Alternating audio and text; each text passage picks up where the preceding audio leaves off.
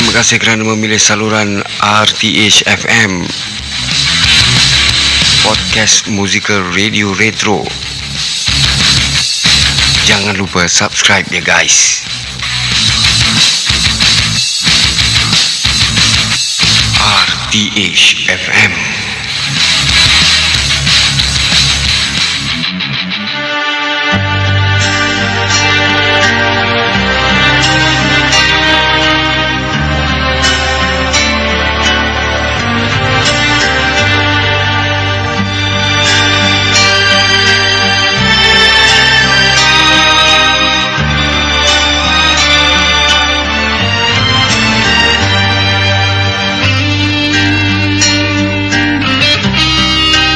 Bismillahirrahmanirrahim. Alhamdulillahirrabbilalamin Saudara Pada pagi yang berbahagia ini Dalam episod yang Tidak berkesudahan ini Hari ini 15 hari bulan 3 2022 Saudara. Pada 9 Pagi tepatnya Hari ini hari Selasa saya rakamkan podcast Edi Putra ini setelah sekian lama saya tinggalkan anda.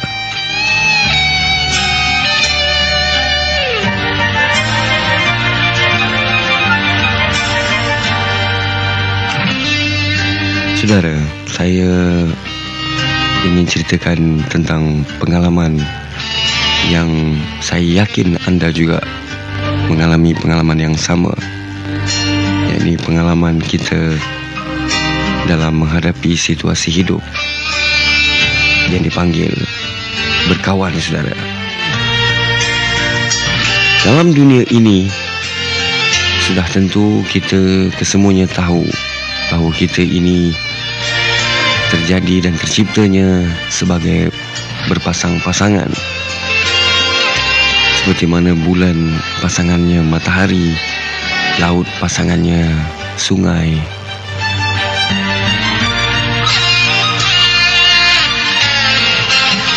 Dan pasangan api dengan asapnya. Dan kesemuanya itu telah menjadikan kita juga sebagai berpasang-pasangan dalam kehidupan ini lelaki dan perempuan saudara. Adapun sudah tentulah kita ini sebagai hamba Allah yang sangat lemah. Maka kita perlukan sesuatu yang boleh menjadikan panduan hidup kita saudara. Jadi dalam kehidupan ini hidup pasangannya ialah panduan. Dan panduan kita sebagai orang Islam ialah Al-Quran dan di dalam Al-Quran itulah telah tertulis salah satu ayatnya bahawa kesemua mukmin itu bersaudara dan sesungguhnya jika anda mengaku anda beriman maka jika memutuskan tali silaturahmi itu akan menjadikan kita ini sebagai orang-orang yang terputus imannya saudara.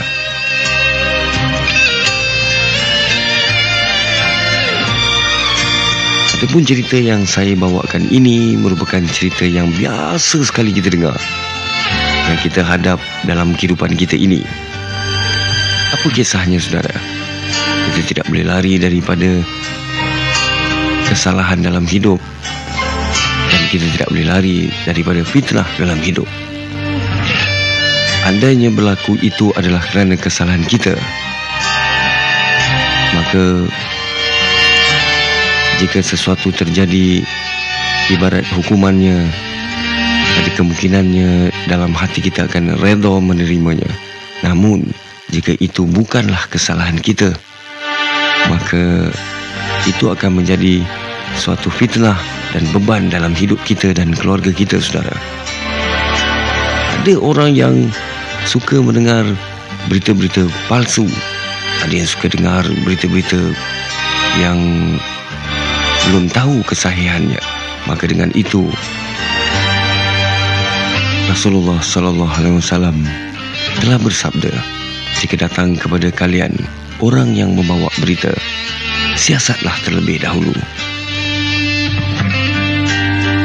Hendaklah kita disebut sebagai tabayun, siasatlah dari mana berita itu.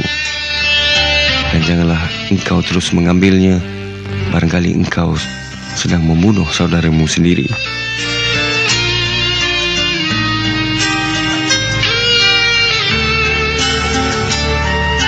Dan di siaran ini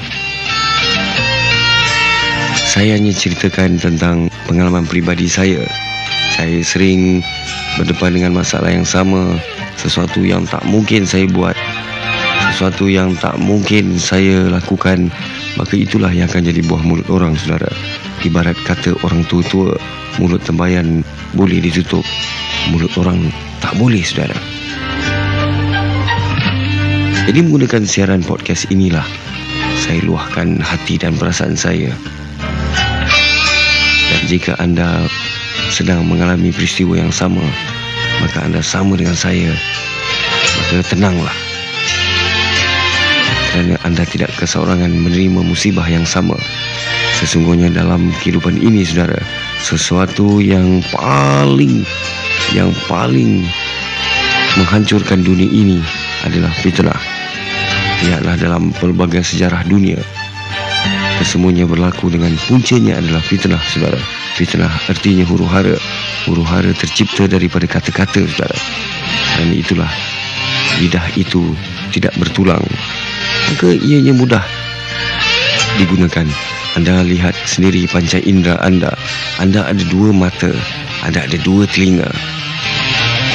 Tetapi anda ada satu mulut.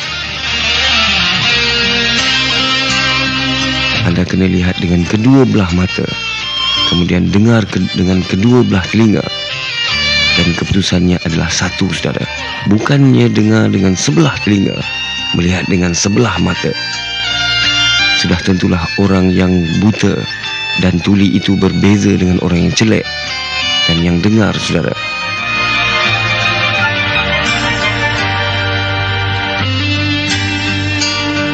Adapun paling yang kita tidak boleh terima dalam hidup ini adalah orang yang tidak kita sangka-sangka. Yang paling kita baik itulah yang sedang menanam ranjau di sekeliling kita. Dan apabila kita ambil tindakan, sudah tentulah tindakan itu akan membuatkan orang itu cuba mempertahankan dan menegakkan benang yang basah. Tak apa. Kalau dengan saya, tak ada masalah. Saya faham situasinya. Jadi saya biarkan. Biasanya saya akan diam, saudara. Dan biarkanlah dia menabur sana, menabur fitnah sini kerana saya tidak mahu terlibat sebagai orang-orang yang suka membuat dan memuka aib saudaranya sendiri. Biarlah saya simpan. Kerana saya tahu, saudara, Rasulullah sallallahu alaihi wasallam bersabda, Barang siapa yang menyimpan aib saudaranya Saudara mukminnya Maka Allah akan simpan aibnya Dunia dan akhirat Dan barang siapa yang membuka aib saudaranya Maka Allah akan buka aibnya Di dalam rumahnya sendiri saudara. Maka aibnya akan terbuka sendiri.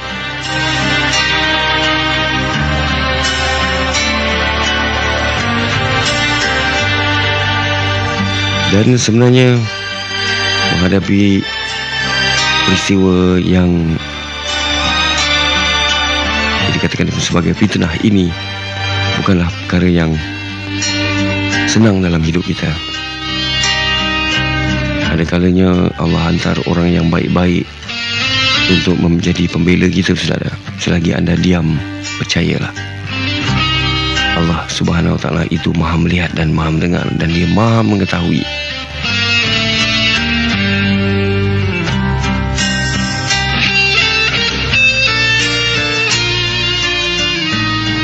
Dan segalanya Segalanya yang batil itu Pasti akan rebah saudara. Yang hak pasti berdiri. Percayalah cakap saya. Dan sesungguhnya dengan kata-kata itulah Dengan pegangan itulah saya masih berdiri di sini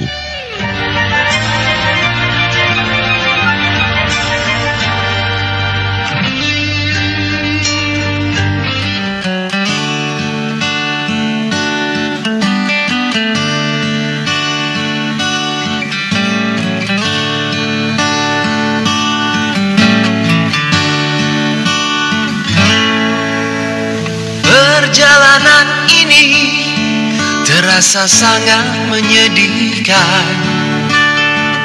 Sayang engkau tak duduk di sampingku kawan. Banyak cerita yang mestinya kau saksikan. Di tanah kering berbatuan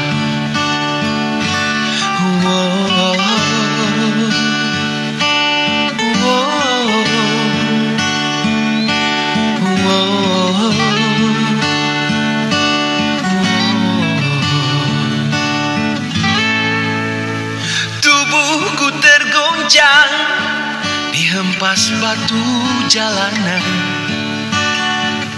Hati tergetar menatap kering rerumputan. Perjalanan ini seperti jadi saksi. Gembala kecil menangis sedih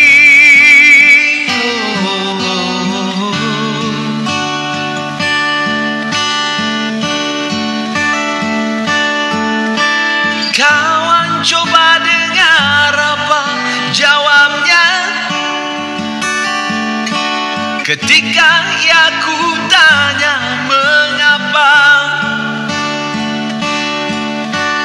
Bapak ibunya telah lama mati. Ditelan bencana tanah ini Sesampainya di laut Ku kabarkan semuanya kepada karang, kepada ombak, kepada matahari. Tetapi semua diam, tetapi semua bisu. Tinggal aku sendiri, terpaku menatap langit.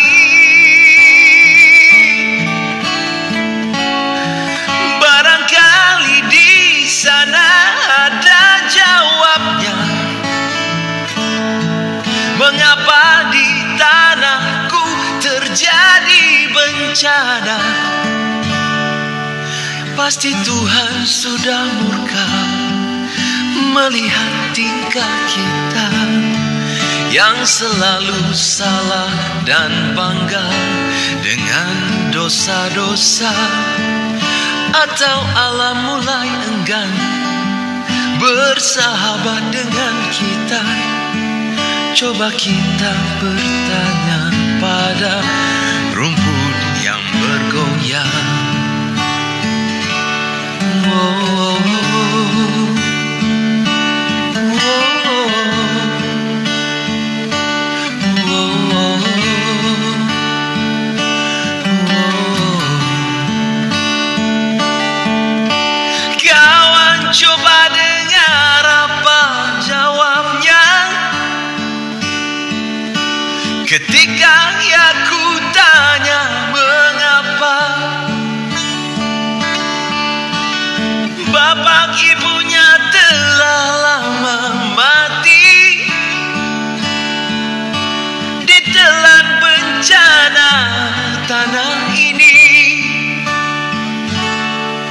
Sesampainya di laut Ku kabarkan semuanya Kepada karang Kepada ombak Kepada matahari. Tetapi semua diam Tetapi semua bisu. Tinggal aku sendiri Terpaku menatap langit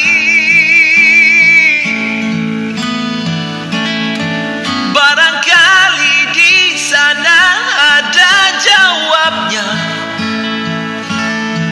Mengapa di tanahku terjadi bencana? Pasti Tuhan sudah murka Melihat tingkah kita Yang selalu salah dan bangga Dengan dosa-dosa Atau Allah mulai enggan kita? Coba kita bertanya pada rumput yang bergoyang. Wow, wow,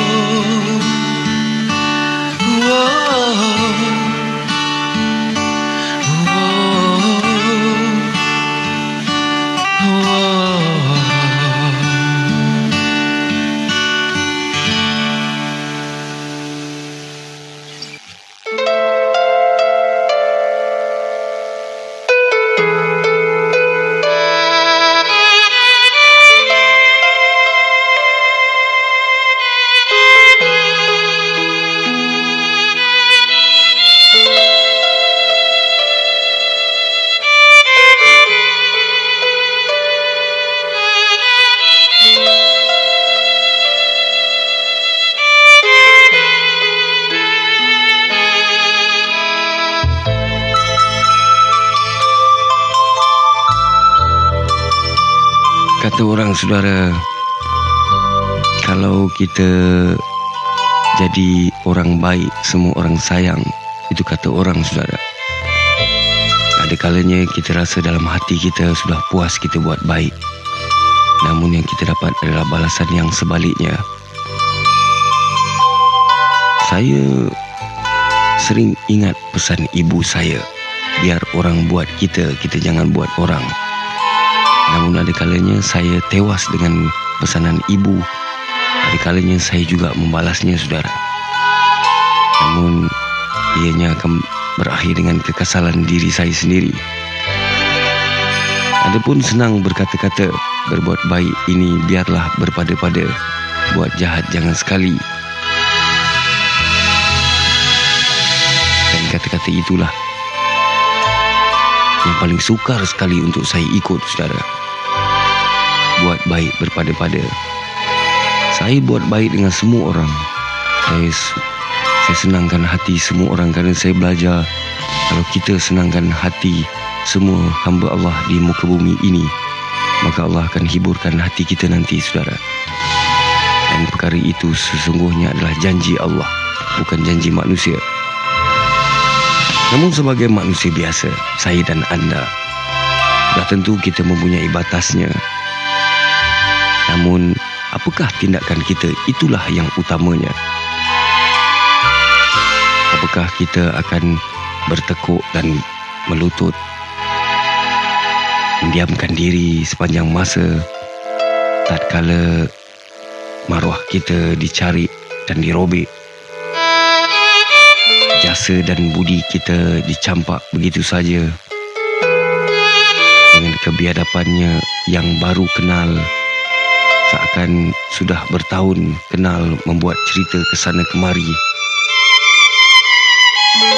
Apakah yang menjadi kepuasan kepada orang-orang ini, saudara? Dan tindakan kita berdiam dan terus berdiam itu apakah ianya pilihan yang paling tepat? Ada kalinya diam itu lebih sempurna kerana tidak menimbulkan huru hara.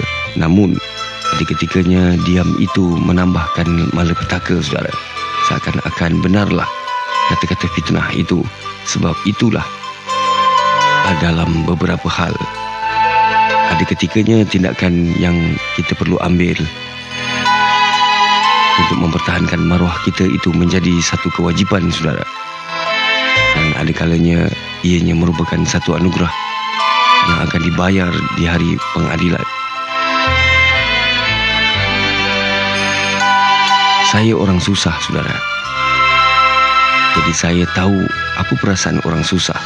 Saya pernah jadi OKU dalam beberapa bulan, hampir setahun, saudara. Saya duduk atas kursi roda. Jadi saya tahu perasaan orang OKU, orang yang kurang upaya. Saya mampu berdiri semula adalah kerana Allah, saudara. Kerana apa yang ada pada saya adalah pinjaman. Dan pada bila-bila masa saja Allah boleh mengambilnya. Kerana dialah yang paling berhak. Jadi dengan kesusahan saya inilah saya cepat mengenal tentang erti kesusahan orang lain. Namun dalam hidup ini saudara Tidak semua perkara baik yang kita buat Akan dibalas baik oleh orang yang sedemikian Itu Tidaklah menjadi hal pada saya. Tapi yang menjadi hal Ialah orang yang tidak kenal saya Seakan-akan kenal saya saudara. Ada kalanya kita akan fikir Sampai bila kita nak jaga hati orang Sampai bila kita nak puaskan hati orang Sedangkan hati kita kecil saudara. Hati kita hancur. Sampai bila saudara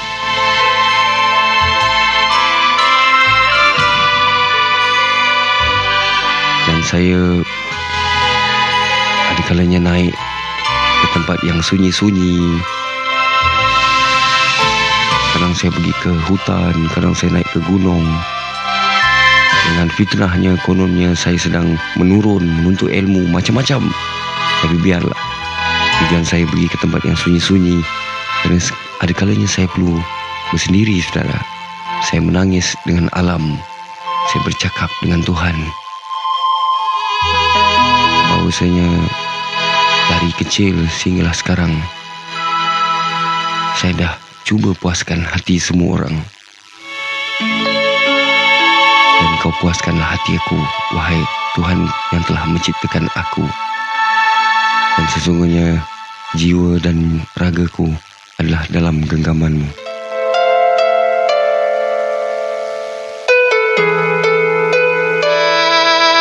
Di situlah saya akan dapat satu semangat yang baru, saudara. Dan perkara yang sama akan terus berulang dan berulang berulang dalam dunia ini. Kita sering selalulah kita sering menambahkan perkara-perkara yang baik. Namun namanya dunia kan? Namanya dunia. Tak mungkin kesemuanya indah saudara seketika kita berada dalam keadaan terang dalam beberapa jam kemudian kita akan berada dalam keadaan yang gelap. Namun dalam beberapa jam kemudian kita akan terang semula. Lihatlah langit itu. Ada kalanya mendung. Ada kalanya cerah. Ada kalanya hujan saudara. Namun kesemuanya akan berhenti. Anda lihatlah sendiri. Musibah-musibah yang sedang berlaku akibat daripada pemberontakan alam ini akhirnya akan berhenti saudara. Namun berhentinya segala-gala musibah itu akan merubah segala-galanya.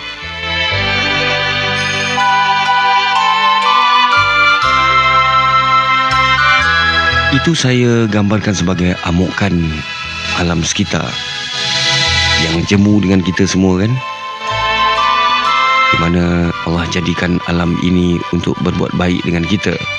Allah jadikan pokok untuk kita berteduh, untuk kita ambil nikmat buahnya. Namun kesilapan kita dengan sifat tamaknya manusia itu menebang sesuka hati. Dan alam itu membuat amukan dan segala-galanya berubah saudara menjadi rata.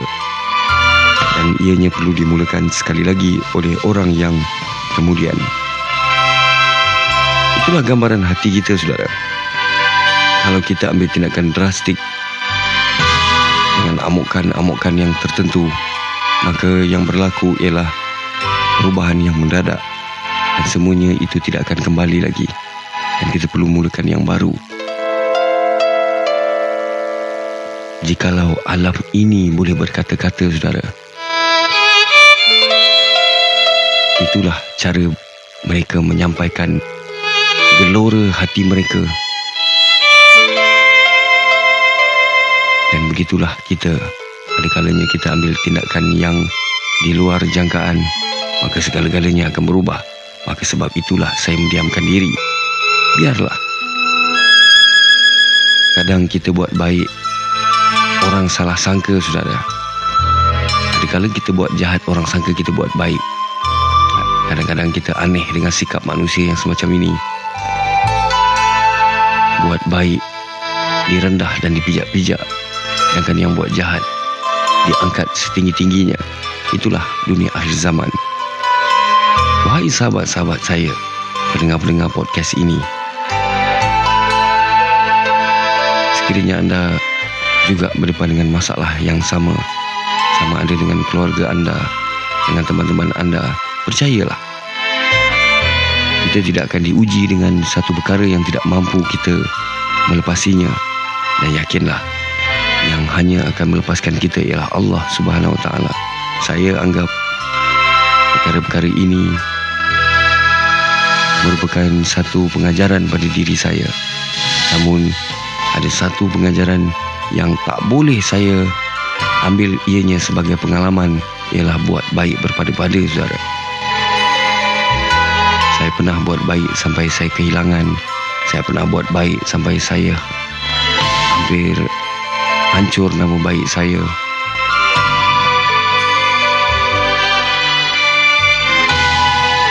Dan persoalannya ada kalanya saya tanya dengan diri saya apa perlu saya buat baik saudara.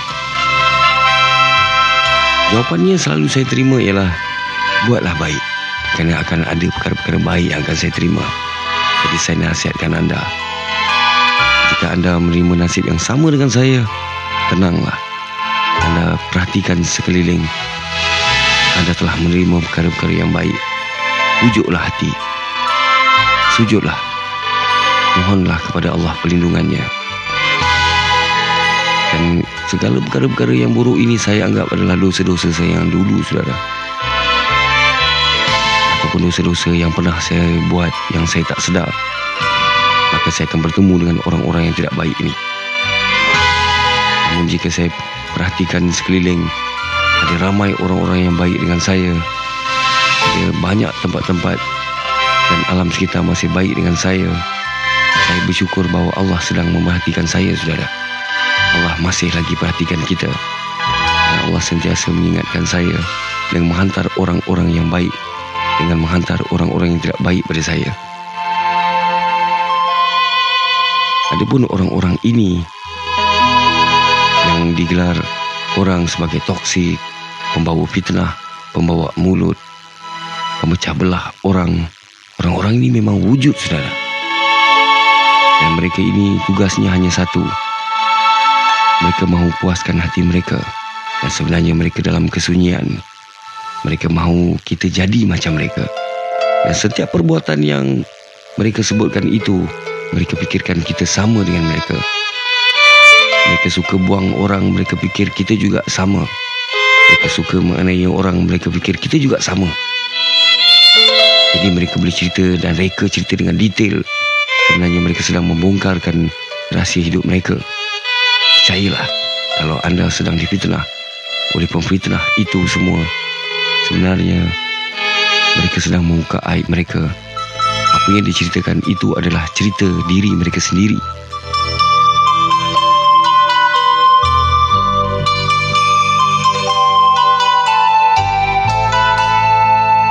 dan kepada anda yang masih lagi setia dengan siaran podcast ini walaupun agak lama saya tidak update di sini. Saya ucapkan terima kasih wahai sahabat yang terus melanggan siaran podcast ini. Saya sekarang ini berada dalam satu siaran radio saudara. Siaran yang saya bangunkan dengan titik peluh saya sendiri. Siaran yang saya bangunkan dengan idea saya sendiri. Saya tak tidur malam saya fikirkan konsepnya. Saya susah payah bangunkan. Apa tujuannya, saudara? Tujuannya ialah sebelum saya mati, saya ingin cipta sesuatu agar saya dikenang sebagai orang-orang yang menghiburkan hati orang-orang yang susah. Macam saya, saudara. Jadi apa yang saya bicarakan di siaran radio itu, apa yang saya cuba hiburkan hati orang yang ketika itu mencari hiburan hatinya tengah susah sebenarnya saya juga dalam keadaan yang sama jadi saya tahu saudara tahu kesusahan masing-masing maka saya hiburkanlah dan biarlah ianya tidak dihargai oleh segelintir orang ataupun orang pandang ianya sebagai kerja yang sia-sia lalai. Saya yakin segala perbuatan di dunia ini akan dipertanggungjawabkan. Saya tak boleh ubah apa-apa, saudara. Tapi saya boleh mencuba. Saya boleh cuba saudara Yang menentukan perubahan itu ialah Allah subhanahu wa ta'ala berjaya atau tidak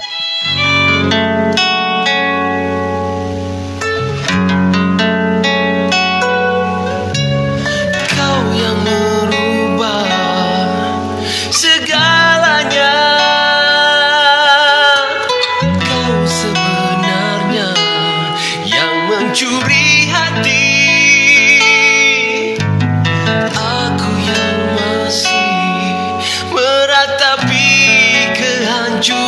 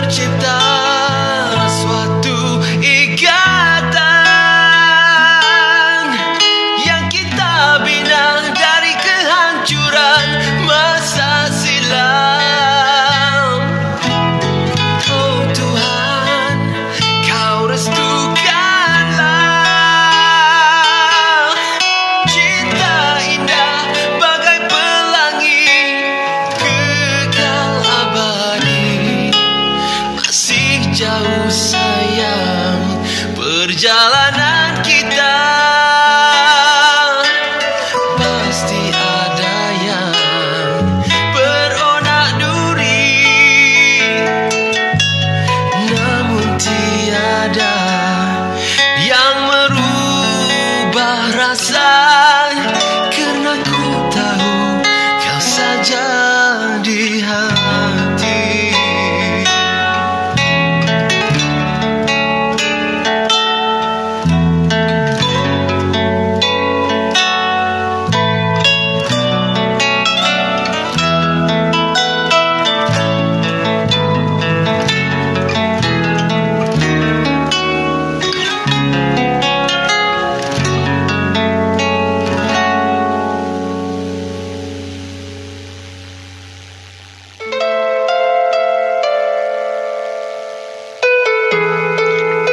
Siaran radio yang saya bangunkan ini saudara saya cuba di pelbagai tempat antaranya di podcast inilah. Saya mulakan skalanya di sini untuk berbicara dengan anda yang sedang mendengar ketika ini.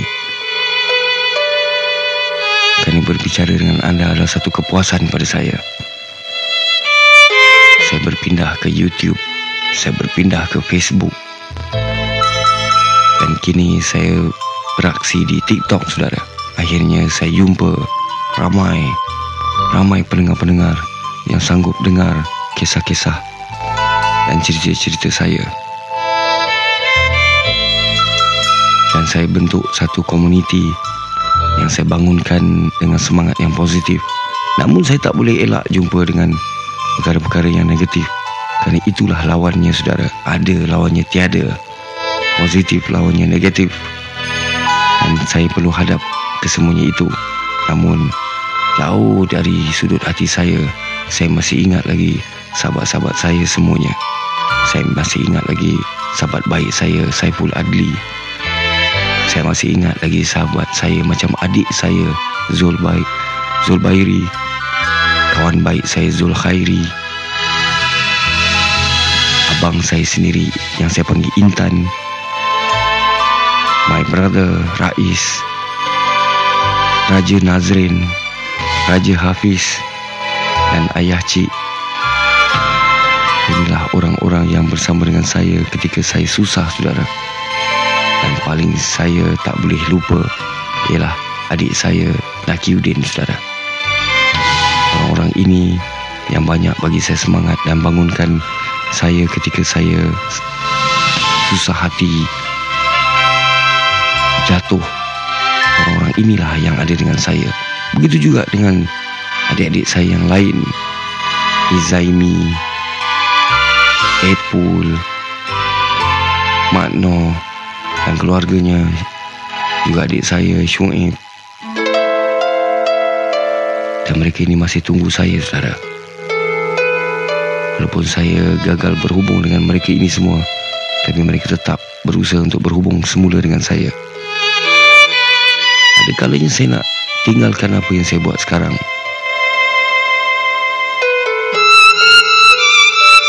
Saya rasa saya lebih tenang dengan kehidupan yang saya bina sendiri dulu dengan kehidupan yang baru sekarang. Tapi saya masih ada orang yang masih lagi mengharapkan bahawa saya terus menghiburkan hati-hati mereka. Ada kalinya saya fikir mungkin itulah tugas saya yang datang ke dunia ini, saudara. Tidak, Allah jadikan manusia dan jin itu untuk beribadat. Dan sesungguhnya beribadat ini luas konsepnya. Selain pada solat, mengamalkan perkara-perkara yang disuruh oleh agama, tinggalkan perkara-perkara yang ditegah oleh Allah dan Rasulnya dan salah satu yang disuruh oleh Allah dan Rasulnya ialah berbuat baik dan berbaik sangka saudara.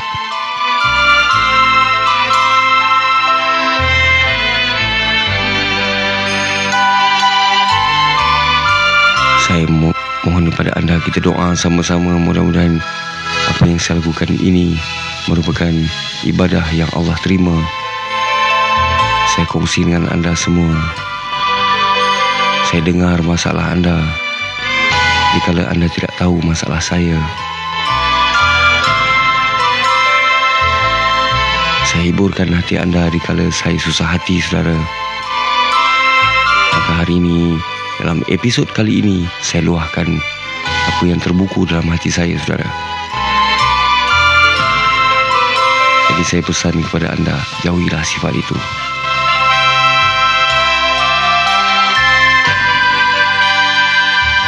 Jauhilah sifat prasangka buruk. Saya tidak mampu mengubah anda. Allah pun tidak akan mengubah orang-orang yang semacam ini. Berubahlah. Namun jika anda ketika ini letih dan penat macam saya, percayalah bahawa satu hari nanti Allah akan berikan kita sesuatu yang sangat berharga, saudara. Dan kerja yang kita buat ini tidak sia-sia. Biarlah kita seksa sekarang. Sangat kecil penyiksaan ini berbanding dengan penyiksaan para rasul yang bersusah payah menghidupkan suasana yang aman dan harmoni mengikut lunas-lunas agama Allah Subhanahu wa taala Saudara.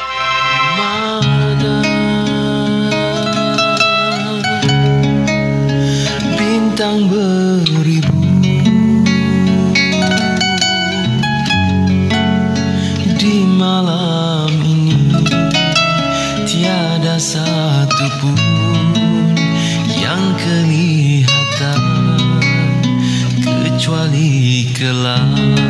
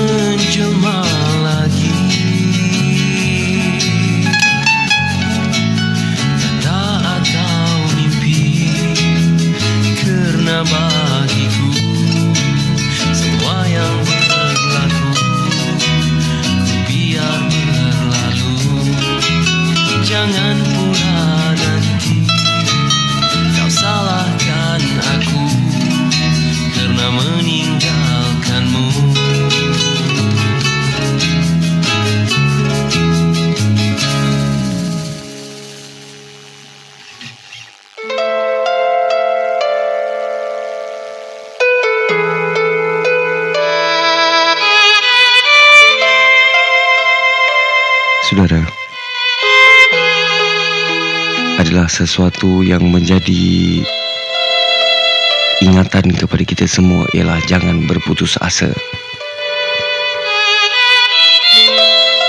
Namun untuk mengekalkan apa yang kita lakukan dalam situasi yang kita hadapi melalui sikap-sikap orang yang sebegini yang sukakan melihat kita menderita ini sukar saudara ianya tidak sesukar apabila orang itu kita tidak kenali namun ianya menjadi lebih sukar bila orang yang melakukan perkara itu adalah orang paling dekat dengan kita.